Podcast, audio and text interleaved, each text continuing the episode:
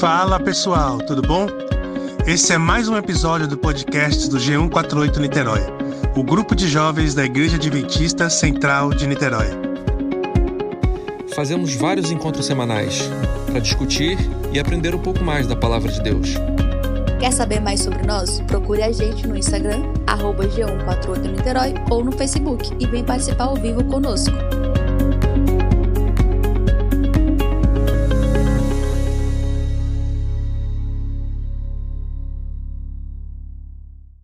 Então, bem-vindos a mais um episódio do nosso podcast. A gente está aqui na lição de número 4, Amando o Senhor.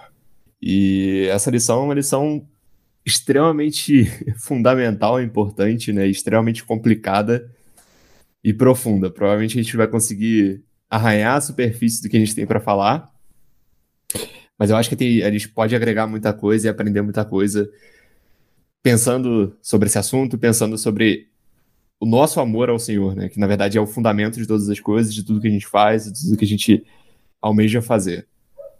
E aí, só para a gente começar a pensar e refletir um pouco, vamos ler o capítulo 6, que é o, o verso central aqui, é o capítulo 6 de Deuteronômio, é, do verso 4 ao verso 9. Deuteronômio, capítulo 6, versículo 4 até o versículo 9. Diz assim, ó. Ouve, Israel, o Senhor, nosso Deus, é o único Senhor. Amarás, pois, o Senhor teu Deus de todo o teu coração, de toda a tua alma e de toda a tua força. Estas palavras que hoje te ordeno estarão no teu coração. Tu as inculcarás a teus filhos, e delas falarás assentado em tua casa, e andando pelo caminho, e ao deitar-te e ao levantar-te. Também as atarás como sinal na tua mão, e te serão por frontal é, entre os olhos, e as escreverás nos umbrais da tua, de tua casa e nas tuas portas. A gente sabe que esse texto é bastante famoso, né? Esse texto é, é um texto bastante conhecido nosso, mas ele é extremamente complicado e, e, e, nos causa bastante reflexões, né? Eu acho que a, a, principal coisa que a gente pode pensar um pouquinho agora, que é o, o que a lição de domingo vem trazer, é essa ideia do que significa é, amar o Senhor teu Deus de todo o teu coração, de toda a tua alma e de toda a tua força. Porque para a gente, a gente na verdade, na minha mente, né, com a mente que eu tenho aqui na cultura que a gente vive, amar o Senhor de toda a minha força já envolve todas essas outras coisas, né? Só que a Bíblia faz uma distinção, ela fala: amarás de todo o teu coração, de toda a tua alma, de toda a tua força, e obviamente essas três coisas significam coisas diferentes e aspectos diferentes do nosso amor, amor ao Senhor. O que vocês acham que significa isso e como é que isso se dá? Como é que eu amo o Senhor de todo o coração, de toda a alma, de toda a força? É uma pergunta audaciosa, mas vamos tentar o que, que vocês acham? O que isso significa? Cinco segundos para pensar. vários segundos, né? É. A gente precisa de vários segundos. Só para quem estiver ouvindo o podcast falar assim, eles não sabem. Não, está pensando. É uma pergunta difícil, é uma pergunta difícil. O que significa amar a Deus de todo o coração, é isso? De todo o coração, alma e força. O que, que significa isso?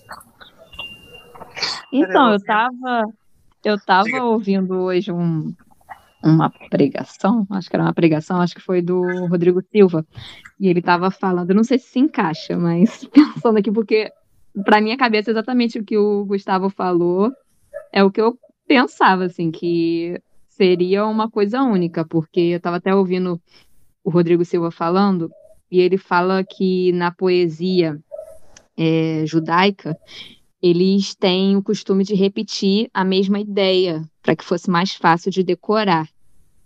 Então, não sei, porque para mim alma, coração e força é tudo igual. Então, talvez seja um, jeito de, de disso mesmo, de uma poesia, no sentido de ficar mais fácil de você entender, uma repetição para você realmente entender que você tem que amar de todo o teu ser. Então, de alma, de coração, de força, ou seja, tem que amar muito. Então, é, repetição para aquilo ficar claro na sua cabeça. Eu só consigo pensar dessa forma. Beleza, mais alguém? Ah, com isso aí que a Paty falou, é, é um negócio que é entrega total, sem reservas, sabe? É amar a Deus sem reservas, sem, sem segredos, sem, ah, até aqui sou eu, a partir daqui é eu e Deus. Não, é, é total, é completude. Eu entendo que é amar a Deus é, da melhor forma, te entregando de, de corpo e alma de tudo, sabe? Uhum.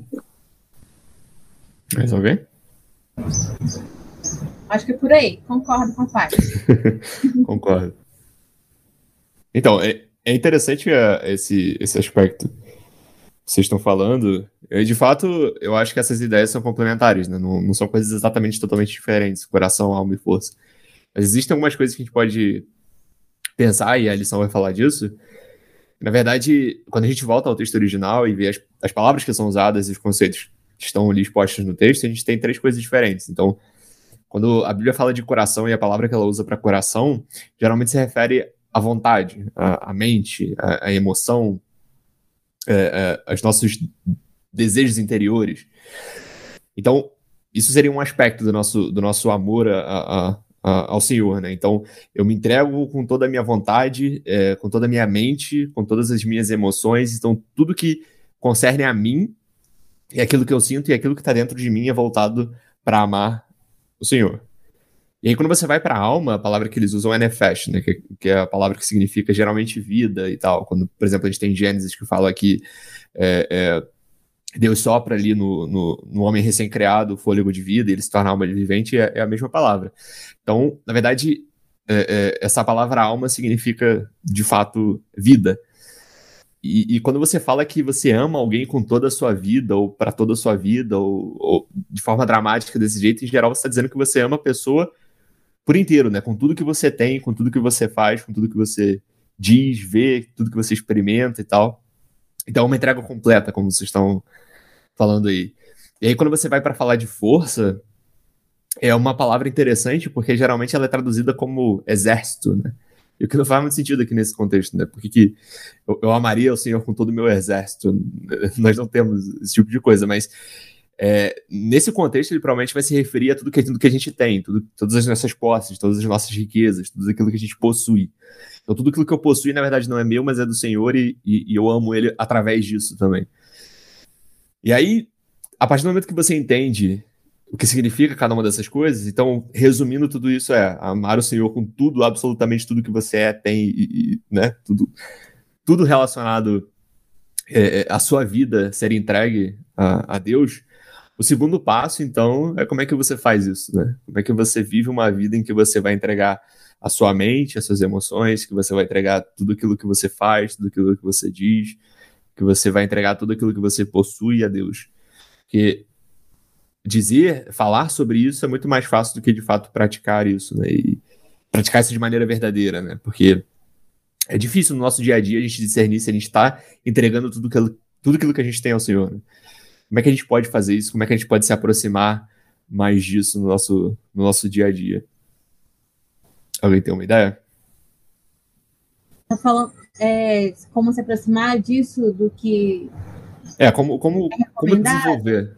É, como desenvolver esse amor íntegro a Deus. Quando a gente vê, por exemplo, alguns, alguns dos homens em que a Bíblia fala que são homens de Deus, por exemplo. A gente vê Noé, que a Bíblia fala que ele andou com Deus, a gente vê Davi, que é reconhecido como justo, a gente vê essas pessoas. Como é que nós nos aproximamos? É óbvio que eles estavam longe do ideal, também erraram e tudo mais, mas como é que a gente vive esse tipo de amor que esses servos demonstraram, como Moisés, por exemplo, que ia sacrificar pelo povo, né?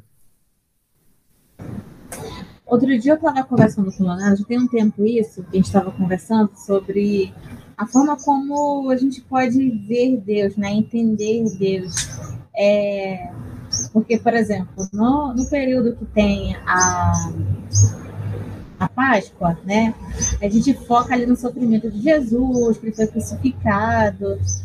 E assim, poucas vezes a gente foca no sofrimento de Deus como um pai, né, que entregou o filho ali, que ele também sofreu por isso, pelo sofrimento de Jesus, né, pelo pecado que ainda existe, né, e como isso nos afeta hoje, que Deus sofre com isso também, que Deus sente. É, e que muitas vezes a, o nosso relacionamento com amigos ou com cônjuges, ele é afetado pela forma como nós fomos criados, né? Aqui a gente tem essa, esse relacionamento que ele é afetado por isso. Uhum. E aí, então, eu fiquei pensando assim, então o nosso relacionamento com Deus, ele também é afetado pela forma como a gente foi criado pelo nosso contexto. E aí eu fiquei pensando assim, é, que a gente ouve muito falar de Deus como um pai, né? Mas quem teve aquele, aquela figura de pai, que é um pai assim é, agressivo, né? Um, ou um pai ausente que não era afetuoso com o filho, que abandonou, ou que, sei lá, ascendia moralmente o filho, né? E quando fala assim, ah, vem, vem para Jesus, vem para Deus, Deus é um pai. E aí a pessoa vai vincular essa figura de pai com Deus, né? Que referência que ela vai ter? Então, isso, e, e aí eu fiquei pensando assim, que isso afeta a imagem, né? Como a gente vai se relacionar com Deus. E aí é difícil acreditar nesse Deus, Pai amoroso, né? Que aqui está dizendo. Assim, não sei se vocês estão conseguindo me entender, mas é difícil. Não, sim por, por questão do nosso relacionamento aqui é, físico com outras pessoas, social, relacionamento social que a gente tem. Então, amar a Deus, né, de toda a alma, de todo entendimento, é, é muito difícil. muito difícil. É. Eu não sei se é isso que a Gabi estava falando, mas é porque talvez a gente não saiba fazer isso com Deus, porque a gente não sabe fazer isso com ninguém, nem com a gente mesmo, na verdade, né? É, a gente tem dificuldade de, de, de ter essa, desse amor sem limites e sem, sem, é, sem pensar numa contraparte, né? Que é o amor de Deus, né? Que é um amor que não que não tem que não tem que não espera do outro, do ser amado, uma reciprocidade. E a gente não sabe fazer isso. E eu li, eu acho que eu li alguma coisa sobre esse texto há um tempo atrás e, e que falava justamente dessa dificuldade de da gente entender bem ou de é, praticar isso justamente por isso, pela nossa constituição como ser humano, de não ter essa capacidade de, de, de, de amar como Deus ama e de amar os outros, de amar até nós mesmos como Deus ama. E aí, por não entender o que é esse amor, a gente não consegue fazê-lo de replicá-lo, né? Uhum. É, eu acho que, voltando àquela pergunta lá como, que você fez, como, como a gente pode amar Deus pela a sua força, pela força, toda a alma e não sei o quê, é, eu acho que é, é, tendo um relacionamento com Ele, que pode começar como um relacionamento bem frio, inclusive, é, mas que vai se desenvolvendo conforme a gente vai, vai caminhando, né? Eu acho que é essa caminhada é que desenvolve esse relacionamento. Uhum, uhum. Que, que leva a esse amor, né? A sentir esse amor. Uhum. Mas eu, acho, eu acho difícil a gente, a gente entender esse amor de Deus e ter esse amor assim, porque não adianta o ser humano falar que a gente, que a gente ama sem, sem esperar nada. Isso não existe. Você amar sem esperar nada. Você ama, você quer ser amada. Uhum. Você ama uma pessoa, você quer ser amada. Esse negócio de você dizer assim, ah, você pode ter que amar sem esperar nada em troca. Então, como a gente ama sempre esperando uma a troca, é difícil você ah, ter esse amor assim a Deus de uma maneira diferente, você entendeu? Achando que, que você, não, você, você vai amar Deus, você quer amar Deus, mas que ele, que ele reconheça esse amor que a gente tem. É uma coisa assim, mais ou menos, que, a uhum, gente uhum. reconheça, que ele reconheça que a gente está amando, que a gente está fazendo o, o, o, o melhor que a gente pode, entendeu? Então é por isso que às vezes é difícil a gente entender esse amor, a gente dedicar esse amor todo a Deus, eu acho. Uhum. É, eu acho que o desafio, porque nós, como seres humanos, como vocês estão falando aí, é, a gente gosta de amar o que a gente pode receber e o que a pessoa tem para nos oferecer, ou sei lá, a coisa tem para nos oferecer, o benefício que é atrelado a nós. Só que quando a gente olha para a Bíblia e a forma como Cristo quer que nós é, vivamos é uma vida que deixa de ser centrada em nós e passa a ser centrada no outro, né? E aí você deixa de enxergar o outro como alguém que pode te dar benefícios para si, como uma vida voltada para dentro de si, mas você passa a amar a pessoa pelo aquilo que ela é. Então acho que o segredo e o cerne da coisa é, é a ideia de você conhecer a Deus pelo aquilo que ele é, de fato. Né? Então você quando você encara de fato quem Deus é, a figura de Deus, os seus atributos, aquilo que de fato é e representa, e, e Deus te dá essa capacidade de amá-lo, porque a gente não pode se enganar, porque Deus é o amor e a fonte de todo amor, então o amor que você dá para ele, na verdade, foi ele que te deu primeiro, você só o ama porque ele, ele foi capaz de botar no seu coração esse amor, na verdade você precisa vislumbrar esse Deus primeiro, para depois que você seja capaz de desenvolver esse tipo de. É, de amor. E eu acho que é bem o que o Diego falou, que na verdade isso é um processo diário, um processo gradual. Né? A gente tenta. É, é óbvio que a conversão para fé é algo que acontece. É, existe existe um, um, limiar ali, um momento em que você se converte, mas depois disso a caminhada cristã é, uma, é, uma, é, um, é um redescobrimento de quem é Deus diariamente. É você enxergar Deus por perspectivas diferentes, por causa de experiências diferentes da sua vida, por causa de pessoas diferentes que você conhece, por causa de leituras diferentes que você faz do texto. Então, é, é, é de fato um relacionamento em construção, e é um relacionamento em construção que a gente precisa enxergá-lo dessa forma e colocar intencionalidade em construir esse relacionamento de fato. Porque ele não acontece do nada, a gente não, a gente não tem vontade por nós mesmos de, de construir esse relacionamento naturalmente, a gente não nasceu com isso. E aí a intencionalidade nisso é, é bastante importante. E aí a lição de segunda-feira veio falar de uma coisa interessante, que ela vai falar que a gente não deve se esquecer de Deus. Ela vai basicamente apresentar que o que acontece é que nós, quando estamos passando por momentos difíceis, geralmente a gente busca Deus e, e, e declara que o ama e tal.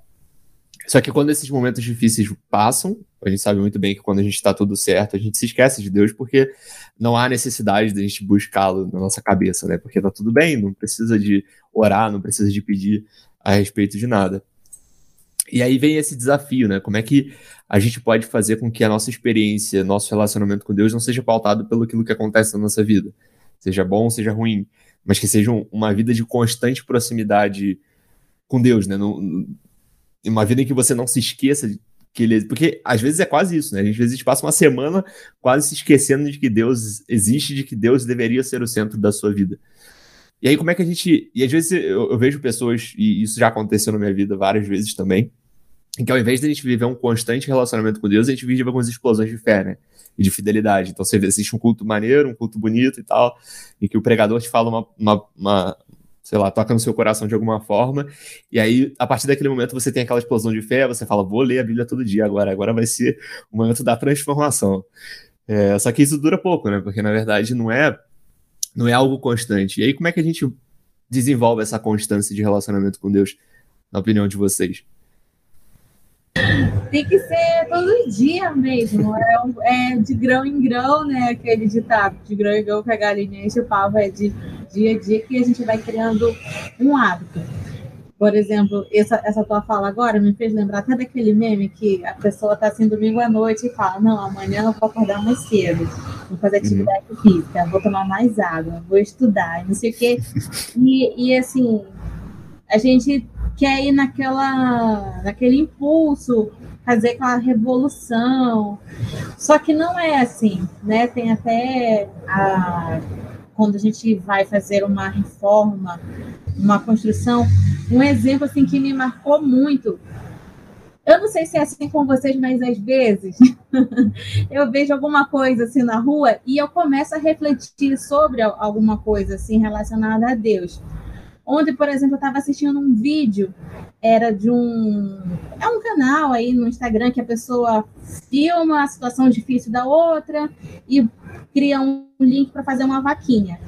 E aí ele falou assim: olha, eu não vou conseguir isso sozinho. Eu vou pedir para os meus seguidores é, ajudar a amenizar o seu sofrimento. E aí, na hora, eu relacionei assim com Jesus falando a mesma coisa, né? Tipo, os meus seguidores precisam fazer alguma coisa pela, pela humanidade. E, e outro exemplo foi de quando estavam é, reformando, não, construindo, atualizando a rua ali, a Marquês de Paraná. Como é que fala? Estava em obra a rua ali, a Marquês de Paraná, aqui em Niterói. E aí, nossa, era uma zona, sabe? Era uma zona, assim, era aquele pessoal fazendo barulho, quebrando pedra e, e o caminho assim todo bagunçado. Mas depois terminou a obra, ficou assim uma rua muito bonita para passar e ir de bicicleta. E levaram assim alguns meses para fazer essa mudança toda. Então, para a gente também mudar nossas atitudes, né, nosso nosso comportamento com, com Deus, nosso relacionamento com Deus tem que ser assim também. Mas é, é, é, é, fato que acontece isso. Ah, eu, eu ouvi uma mensagem muito motivadora e quero que a minha vida mude do dia para a noite. Só que eu acabo desanimando, acabo passando aquele momento todo. E aí eu desisto, e eu acho que eu não vou conseguir nunca, e que eu sou uma fracassada mesmo, que eu tentei mais uma vez e não consegui, então ninguém me ama, ninguém me quer. e a gente joga tudo pro alto. E não é assim, né? É muito, é muito difícil na, na visão do ser humano é, tentar manter isso assim também. Não sei, é difícil. Para mim, resume é, que, é, que é difícil, é desafiador, na verdade. É desafiador manter essa, esse constante é, caminhar assim com Deus, pela parte humana, não pela parte de Deus. Uhum. Mas sabe o que é? Mas é, é um hábito, você cria esse hábito. Porque eu faço isso há muitos e muitos anos. Lógico, talvez quando eu tinha meus filhos pequenos eu não ia conseguir fazer isso. Mas agora que eu sou sozinho, há muitos anos eu tenho esse hábito e, e de manhã e eu vejo que já é uma, uma coisa tão assim automática que mesmo quando, se eu preciso, se eu tenho algum compromisso, que eu vou ter que sair de casa cedo, Aí eu me levanto mais cedo ainda para poder não sair. Eu não consigo sair sem fazer minha, minha meditação. Eu não parece que aquele dia nada vai dar certo se eu não fizer. Aí eu uhum. não consigo sair de casa de jeito nenhum. Eu não consigo. E aí eu e, e assim, cada manhã, todas as manhãs, quando eu termino minha meditação, sabe quando você sente aquela coisa leve, aquele alívio, como, como que dizendo assim, puxa, agora eu estou preparada para o dia. Venha o que vier, eu já estou preparada. Eu sinto isso todos os dias depois que eu faço e fico, e, e, fico tão feliz. Cada manhã que eu termino, eu fico feliz de ter. E tem manhãs que parece que a, a minha meditação é melhor, assim, é, parece que eu estou mais concentrada, mais assim. Aí, quando termino, agradeço a Deus e fico tão feliz. Que, não sei, uma coisa é, é, natural. Isso aí já é hábito e eu não consigo. E peço a Deus, Deus que Deus me ajude, que até o último dia da minha vida eu consiga fazer minha meditação de manhã. Uhum. Mais alguém?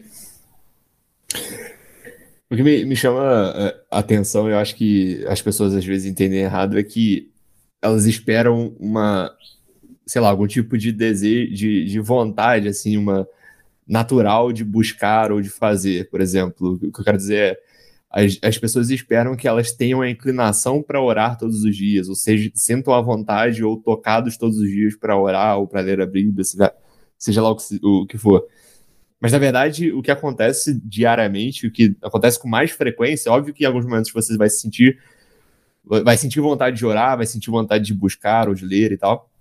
Isso de fato acontece, mas a maioria dos dias é você vai fazer isso porque você tem que fazer ou porque isso se tornou hábito na sua vida.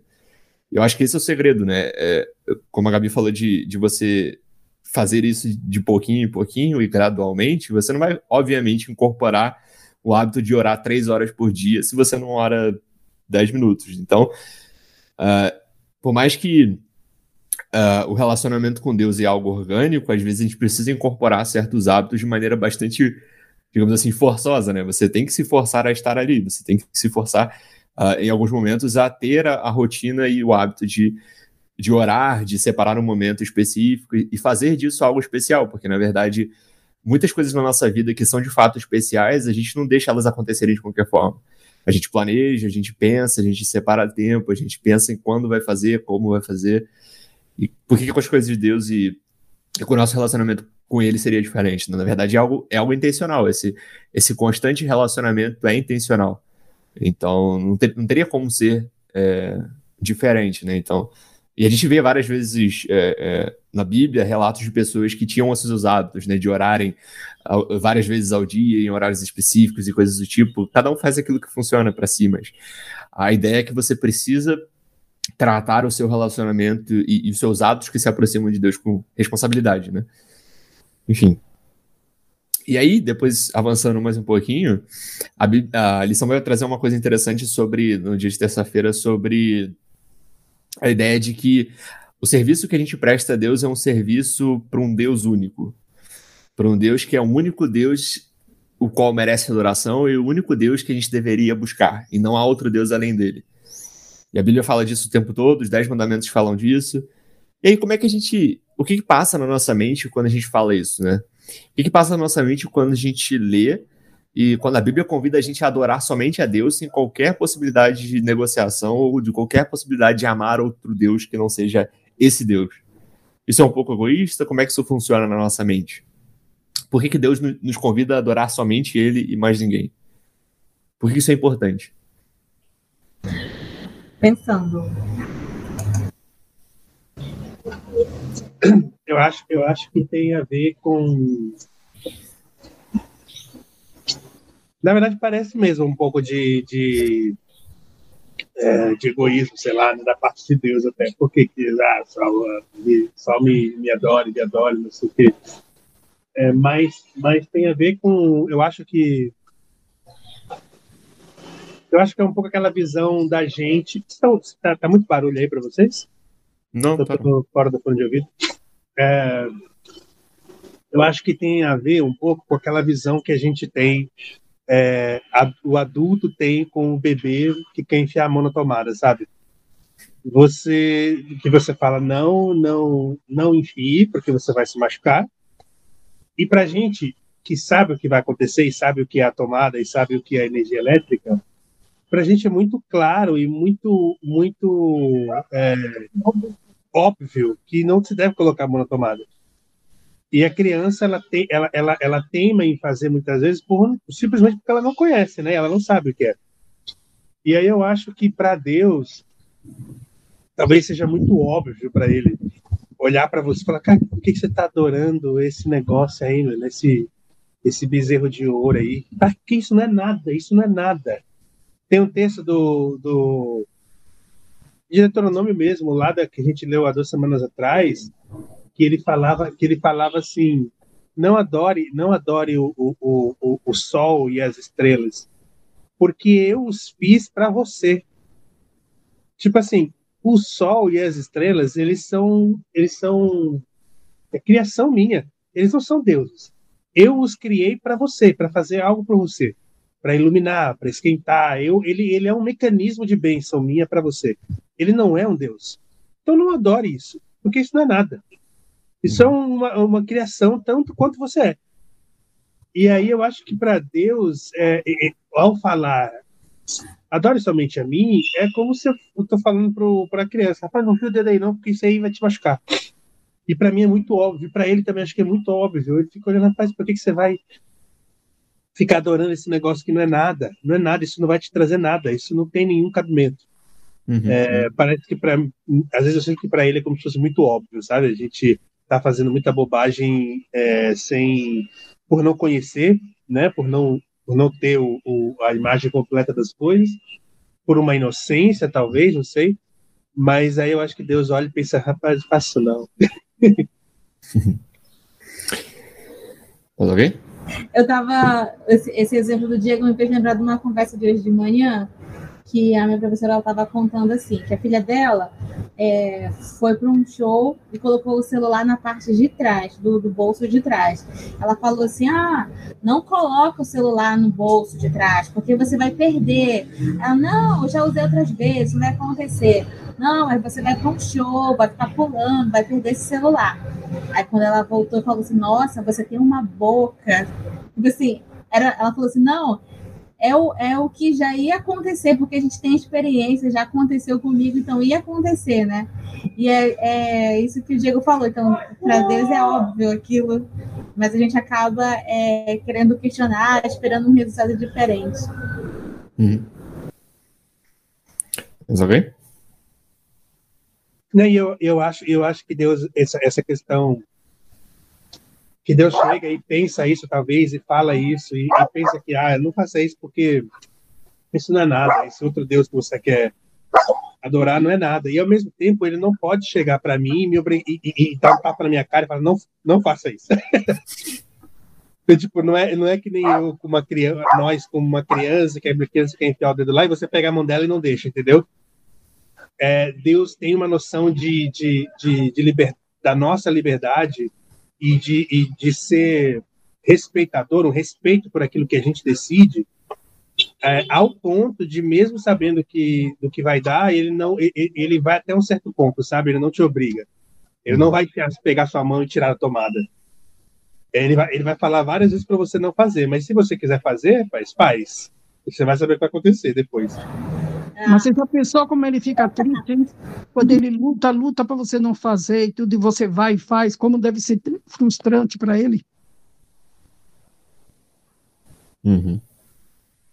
Eu acho que também é uma questão de, de educação, assim, da parte de Deus, porque ele nos conhece, né? Então, ele sabe que a nossa tendência é para o mal. Então, se não tivesse escrito não terás outros deuses diante de mim, a gente ia colocar as coisas e às vezes nem ia se dar tanta conta. Porque é uma coisa tão natural que, ah, ah vou adorar também o céu, o sol e a lua, porque, ah, pô, tô acima de mim, o que, que tem eu adorar isso, o Deus e também adorar isso? Não tem nada demais. Então, acho que a gente precisa também ser educado, então precisa ter algo escrito, algo assim, lá, que tipo, presta atenção nisso daqui para poder a gente se tocar, porque a nossa tendência é fazer o errado. Uhum, exato. Tem uma frase na lição que é interessante, que diz assim, ó, se os outros deuses são frutos da imaginação corrompida da humanidade, permitir que pessoas vivam com base nesse teatro teatro de ilusões seria crueldade. E a questão toda é que se você pensar no que significa adorar outros deuses, no que significa ser um adorador de Deus, você vai ver por que, Deus nos pede para que adoremos somente a Ele. Na verdade, os outros deuses não existem. Os outros deuses são deuses criados à imagem e semelhança do, e semelhança do homem. No máximo, eles são homens melhorados, mas na, na maioria das vezes são homens piorados, né? E aí, quando você adora esse tipo de coisa, adora esse tipo de Deus, a, as consequências disso é mal. É, é, nunca na história da humanidade, pessoas que adoraram deuses além é, é, é, do Deus verdadeiro produziram somente coisas boas a partir disso. E a gente precisa entender que adorar a Deus é levar a vida como ela deveria ser levada, se isso faz sentido. Deus ele criou todas as coisas e todas as coisas boas como elas deveriam ser. E o pecado e toda, e toda desobediência corrompeu essas coisas. E a forma de nós restaurarmos essas coisas mais próximo do que elas deveriam ser é através da adoração desse Deus verdadeiro, desse Deus único. Né? E qualquer outra coisa além disso é uma mera é, ilustração ou projeção do nosso próprio pecado, do nosso próprio coração corrompido. Então, essa questão de Deus pedir para adorá-lo unicamente não é questão de egoísmo, mas é a questão de que esse é o único caminho possível. Ou você o adora, ou você morre. Mas isso não é uma. Isso parece, falando assim, parece uma, uma barganha, uma chantagem, mas é porque é a mesma coisa que você dizer, ou você escolhe viver ou você escolhe morrer. Não existe chantagem nisso. Existe até aquele verso, né? Escolha a, viva pra, a vida para que viva, né? E tal. Então é isso, né? você escolhe a vida ou você escolhe a morte. E a vida é, representa, é, é escolhida através da adoração a Deus. Né? E esse é o único caminho. Então por isso que não faz sentido é, algo, algo além disso. É, e aí a gente já vai caminhando um pouco mais para o final para a gente não ficar tanto tempo aqui. Mas Existe uma coisa, eh, uma pergunta que eu queria fazer para vocês que é o seguinte: Como é que a gente faz? A Bíblia vai falar disso algumas vezes. Como é que a gente faz de Deus o nosso Deus? Porque o que eu quero dizer é o seguinte: em vários momentos na Bíblia, e isso me chama a atenção no livro de Ruth, por exemplo, quando Ruth vai falar para Noemi, não sei se vocês sabem da história do livro, mas em determinado momento, eh, uma personagem chamada Ruth vai fazer uma promessa de fidelidade para uma outra personagem chamada Noemi. e ela diz que ela era uma moabita, que não era do povo de Israel, e ela é, é, decide é, seguir a, a Noemi e tal, que era do povo de Israel e era fiel a Deus. E ela vai dizer que ela vai, vai falar algo nessas linhas, né? O seu Deus é o meu Deus e o seu povo é o meu povo, eu vou onde você for e tal. O que, que significa fazer de Deus o meu Deus, né? O que, significa essa questão de, de reconhecer a Deus como único digno de adoração? O que, que isso implica? O que, que isso muda na vida da pessoa que reconhece a Deus como o único Deus e o seu Deus? Né? É, o, que, o que eu estou perguntando é o seguinte: existem momentos na Bíblia que as pessoas é, dizem que Deus é o seu Deus, né? Tomam Deus para si. É quase, é quase esse movimento, né? De tomar Deus para si. O que, que significa isso? O que, que significa e como isso é feito? Como, o que, que significa é, fazer de Deus o seu Deus, pessoal? E o que significa reconhecer a. Porque esse é o, é o mesmo processo, né? Reconhecer a Deus como o Deus verdadeiro, como Deus digno de adoração e o Deus uno. O que, que significa? Quais são os efeitos disso? Deve ser tipo assim, eu imaginei assim, quando dessa história aí, né, de Noemi, que ela tinha ficado viúva, né, e elas não sabiam o que, que ia ser feito da vida. Ela falou que não ia abandonar a sogra dela. Acho que é isso. Acho que não sei se é, é isso aí. Falar, né? Não, não, é isso aí. É, e falou assim: ah, onde você for, eu irei, onde você ficar, eu ficarei, seu povo uhum. será meu povo e o seu Deus será o meu Deus também. É, foi tipo foi um, foi um ato de fé ali dela, né? De acreditar, de, de tomar uma decisão. Aí eu fiquei pensando assim, quando a gente. Ah, eu não tenho nenhuma denominação religiosa, e eu tô vendo o comportamento do Gustavo. Nossa, o Gustavo ele tem um comportamento diferente, é um comportamento legal, ele tem uma, um jeito diferente de lidar com, com problemas, com pessoas, né? E aí a gente, observando, conversando, aí um dia o Gustavo falou de, de Jesus, falou que estudou sobre Jesus, que ele leu um livro chamado Bíblia. Então, isso fez com que o comportamento dele fosse é, mudando sem ele perceber. Tipo assim, ele foi lendo, gostou e foi estudando mais e sem ele perceber aquilo foi mudando. Então, eu quero conhecer também isso. Aí, quero me apropriar disso também. Aí vai ser como? Vai ser pelo estudo da Bíblia, vai ser é, conversando com outras pessoas também, orando, e o, e o próprio Deus vai também é, orientando, né? Pelo Espírito Santo, ele orienta nessa, nessa, nessa transformação e também nessa nessa forma de, de, de se mostrar, de, de, ter Deus. Esse é o meu Deus, assim. Então, é pelo relacionamento que a gente falou lá no começo, que tem que ser diário, que é difícil manter ali a rotina, o hábito, por aí.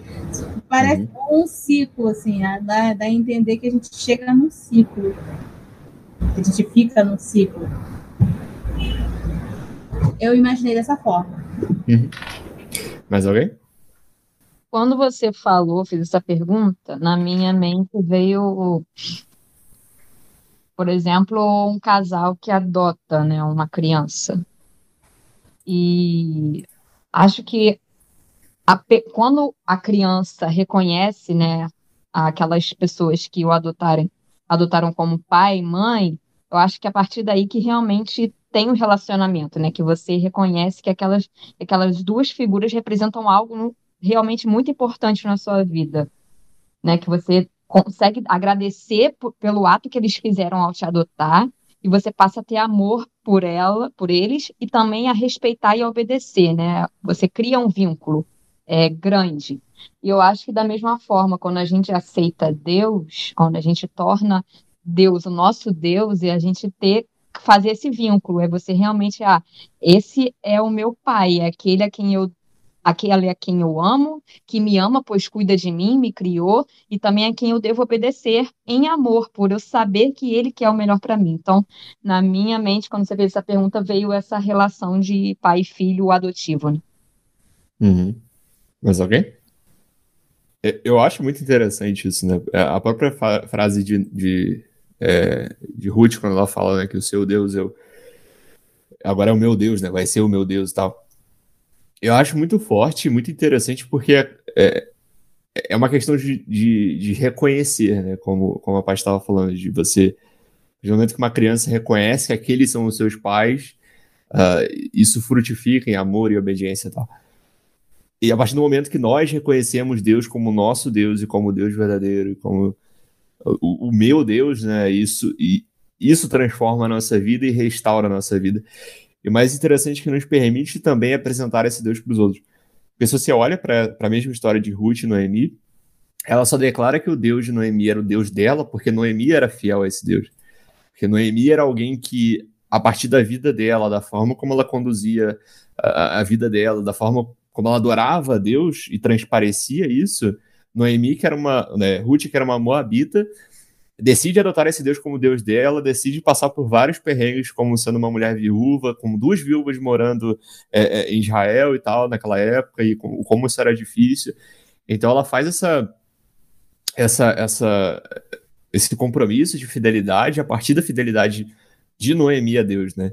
E aí o produto disso é mais interessante porque a gente vê uma cadeia de, de, de, de uh, boas ações, digamos assim, de, de compromissos de fidelidade. A gente vê Boaz, que também era alguém fiel a Deus, é, é, também é, é ali é, resgatando a família, resgatando Ruth. A gente vê é, Ruth sendo fiel a Noemi de novo, quando ela vai procurar Boaz e tal. Então a gente vê que o produto da fidelidade a Deus é sempre mais fidelidade a Deus nos outros ou em mim mesmo, né?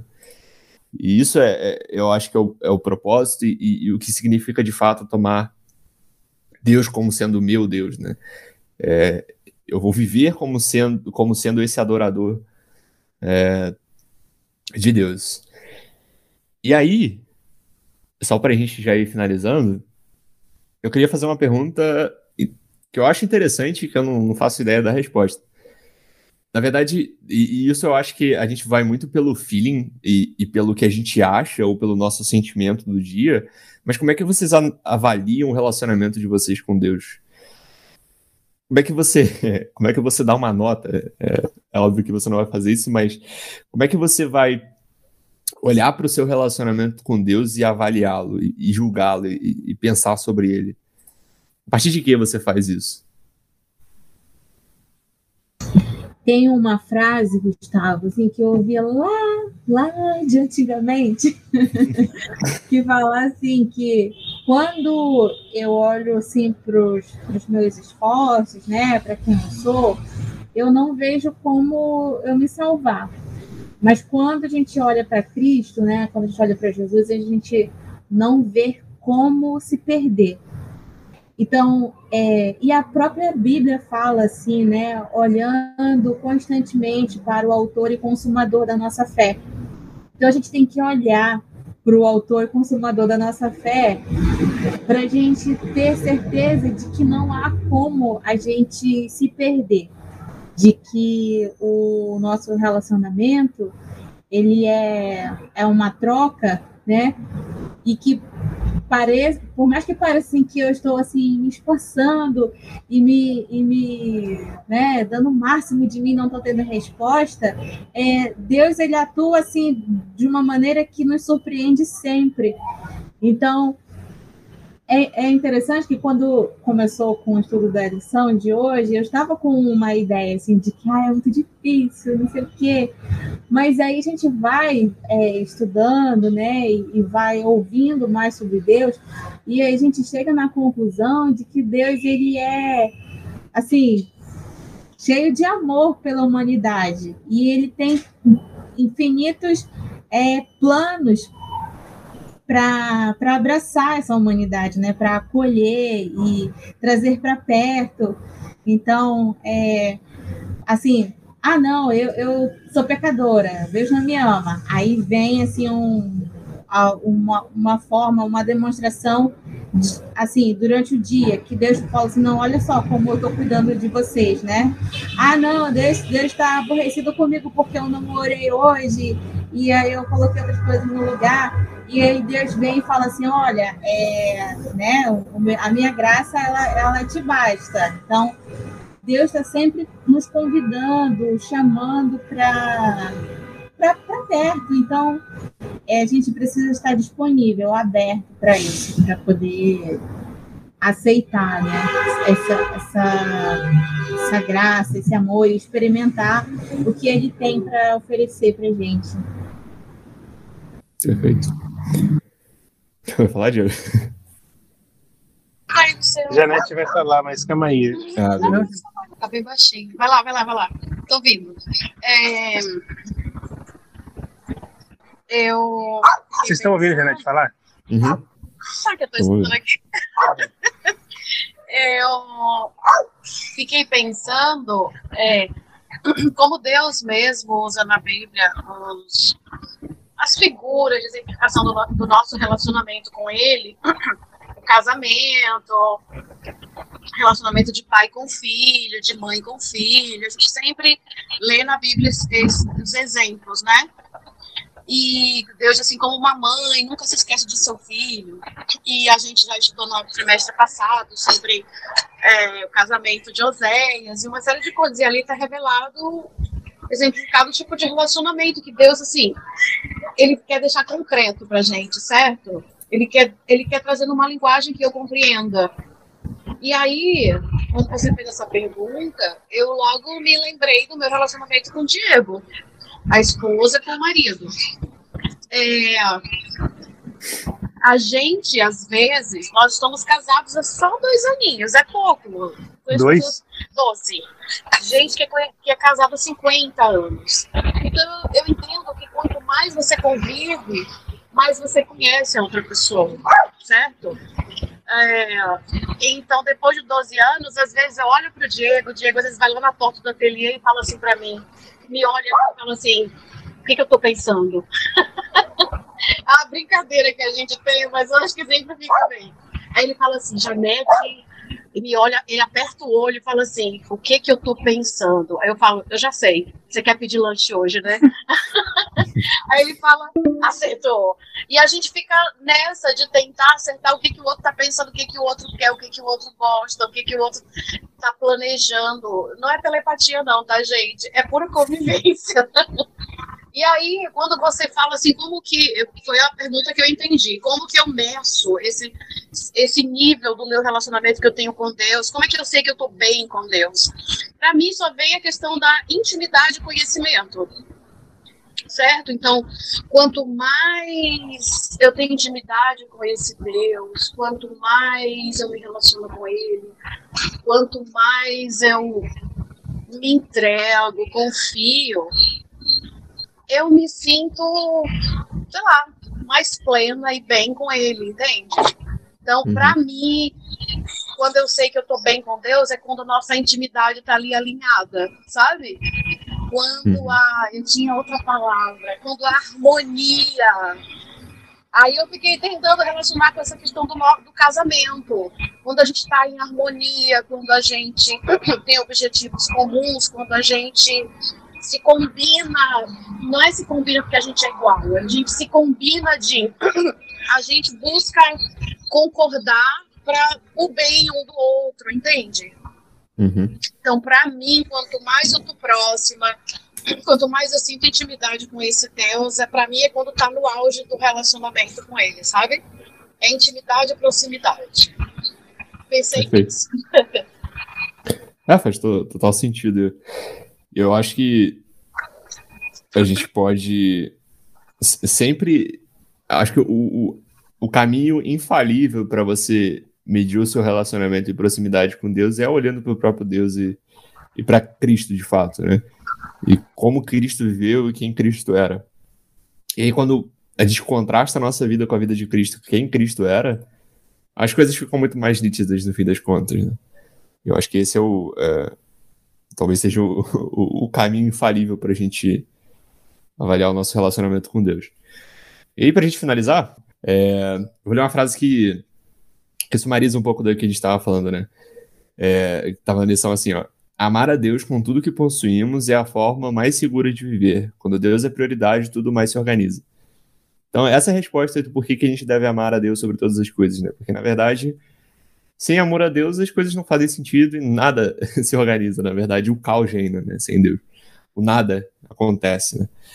É, então, esse é o caminho. Né? Se você quer ter uma, uma forma segura de viver, digamos assim, é, procure a Deus, é, é, tenha Ele como uh, o, o, único Deus na sua vida e como seu próprio Deus. Né?